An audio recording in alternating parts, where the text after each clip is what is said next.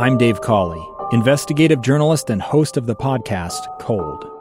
In October of 1985, a woman named Sheree Warren left work at a busy Salt Lake City office. To meet her estranged husband at a downtown auto dealership. She never made it home. Sheree's car surfaced weeks later in Las Vegas. In the parking lot of a hotel casino. No one knows how it got there. Strange. It was strange. Both Sheree's estranged husband and her boyfriend raised suspicion for investigators. I kind of thought that he might have done something. But no arrests were ever made. In Cold Season 3, we dig into double lives, make new connections in the case, and examine the difficulty raised by reasonable doubt. We want answers just as much as anyone else. They have creeps like that now, too, so nothing's changed.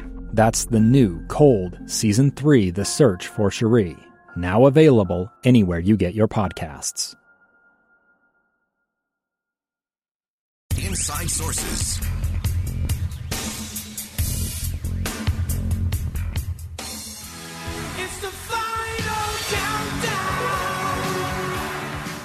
Welcome back to Inside Sources here on KSL News Radio. I am Boyd Matheson, opinion editor of the Deseret News. It is the final countdown. Uh, we've been driving on our 55 day moonshot challenge to get us to Labor Day, and uh, things are uh, stacking up very nicely. We've had some great improvements, even in the midst of going back to school, opening up the economy and society more. And uh, we'll get more information on that. We will cover live uh, coming up here at the bottom of the hour. Governor Gary Herbert and other state leaders will provide a briefing on COVID 19, and uh, should be a very interesting one today. And so stay tuned to KSL for that. Uh, but as we enter this uh, final period, uh, there has been some great progress, and there's still much, much more to do. And there's a lot we need to think about as individual citizens. There's a lot we need to consider in terms of how we move forward. And of course, we, we started this whole moonshot challenge knowing that the people of Utah would come together and everyone could figure out what they could do. And whatever you can do, you just need to do it. And it was really in the spirit of uh, President John F. Kennedy's inspired and inspiring moonshot appeal that every American do their part. We choose to go to the moon. We choose to go to the moon. We choose to go to the moon in this decade and do the other things, not because they are easy, but because they are hard because that goal will serve to organize and measure the best of our energies and skills.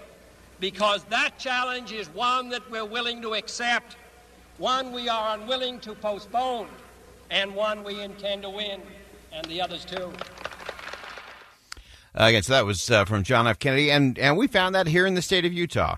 Most Utahns have demonstrated that this goal of taking individual action against COVID 19 was one they were willing to accept, one they were unwilling to postpone, and one that all of us as Utahns intend to win. Uh, and so we've seen that. We've seen the rolling seven day average continue to go down. We've seen schools open up and sporting programs reemerge. Activities are increasing. Uh, all of that is good. And there's still a lot more to do that's going to require equal effort and equal creativity uh, in terms of how we approach it, what we get done, and how we move forward. Uh, and I think it's important as we as we get to Labor Day and we kind of have this checkpoint moment. It's important to remember that that success and failure are are going to be part of the path forward. That's really important to remember. Uh, it's to be expected. Success and failure is to be anticipated. It's also to be embraced. So, you know, we focused a lot on this program about this principle of the new now as opposed to the new normal or things going back to the way they used to be. Uh, that's not happening. Uh, we were just talking about education. Uh, some some people are saying that schools should still remain closed and students should only be learning online until the uh, the pandemic passes or the vaccine emerges. Others say throw the doors open, let the kids go to school. Let's uh, let's hope for some uh, herd immunity. And then and then you have this other group that's wringing their hands about stops and starts and failures along the way. And here's what I want you to take away today none of those represent the real solution. And often what happens is politically, each of those options is presented as part of a false choice. It's false success or it's false failure. So there there isn't a solution out there that's going to take the nation back to the way it was before this began. No solution is going to be free from setbacks and challenges. Not going to happen. And so here's what we got to get in our heads. If a school opens and then has to close for a couple of days or it has to recalibrate or, or reassess, so be it. That's life. And life, especially in a pandemic, is an iterative process. And you iterate and you iterate and you change and you adapt and you move forward. And that's how progress is made. And so while Labor Day marks uh, the 55 day challenge uh, and the beginning of fall and school and all of those things, uh, we should pause for a moment. We should mourn the loss of, of life. We should celebrate the great improvements. And we should look forward with optimism towards all the promising developments that are still to come. So here's the test for us. The test is that we've got to we got to continue to be vigilant. We have to do the things that we know we need to do. The next phase is going to really be about how do we how do we reconnect? How do we how do we make those connections individually in our neighborhoods, in our communities? We're we're just launching into uh, Suicide Prevention Month. We have a lot of important and sometimes uncomfortable conversations we need to have around that in our communities and in our homes. And I think COVID 19 has exacerbated a lot of those problems of loneliness, anxiety, uncertainty, depression, all of those things. And so, how are we going to reconnect and move far- forward while still doing all the things we need to do to be vigilant. And guess what? We can do them all. Uh, really fascinating. This is one of my favorites. C.S. Lewis, uh, he noted that at the end of World War II, that while all the people of the world needed to be concerned about the proliferation of atomic or nuclear weapons, citizens also needed to connect and they needed to live.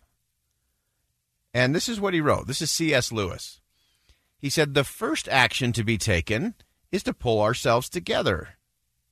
If we are going to be destroyed by an atomic bomb, let that bomb, when it comes, find us doing sensible and human things like praying, working, teaching, reading, listening to music, bathing the children, playing tennis, chatting to our friends over a pint and a game of darts. Not huddled together like frightened sheep and thinking about bombs. They may break our bodies. A microbe can do that. But they need not dominate our minds. And so I think that this is going to be an important part of our fall is learning how to do that. How do we make those reconnection points with each other? How do we come together in different ways and better ways for that matter? So that we're not just huddled around worrying about the virus. We have to connect as humans and we have to live. And guess what? We can do that. We can do it in a way that's safe and responsible, uh, and that will help us uh, move forward in a significant way. So, as we look at what we've done, you know, citizens embracing a, a willingness to sacrifice for the greater good of the 55 day moonshot we've been doing, they've made a difference. There is no question about it. The next frontier is to maintain the success that pattern. And then how are we going to live? How are we going to thrive? How are we going to do this in a new now? That's the test for us. And I'm confident that we can do that individually. We can do that in our neighborhoods and communities. We can do that as a state. We can do that as a country. Because as President Kennedy said, this is a challenge that we are unwilling to postpone. It's one we're willing to accept and it's one that we intend to win. And that's what we do in the state of Utah. All right, we're going to go ahead and step aside for a bottom of the hour news. Remember, coming up, we will cover live Governor Gary Herbert, other state leaders giving the COVID 19 briefing today. Don't miss it. Stay with us here on KSL News Radio. I'm Dave Cawley, investigative journalist and host of the podcast Cold. Don't miss Cold's new season 3, where I look into the unsolved disappearance of Sheree Warren, a woman last seen leaving her job at a Salt Lake City office in 1985. Police cast suspicion on Sheree's estranged husband and boyfriend, but never made any arrests or recovered Sheree's remains. Find Cold Season 3, The Search for Sheree, anywhere you get your podcasts.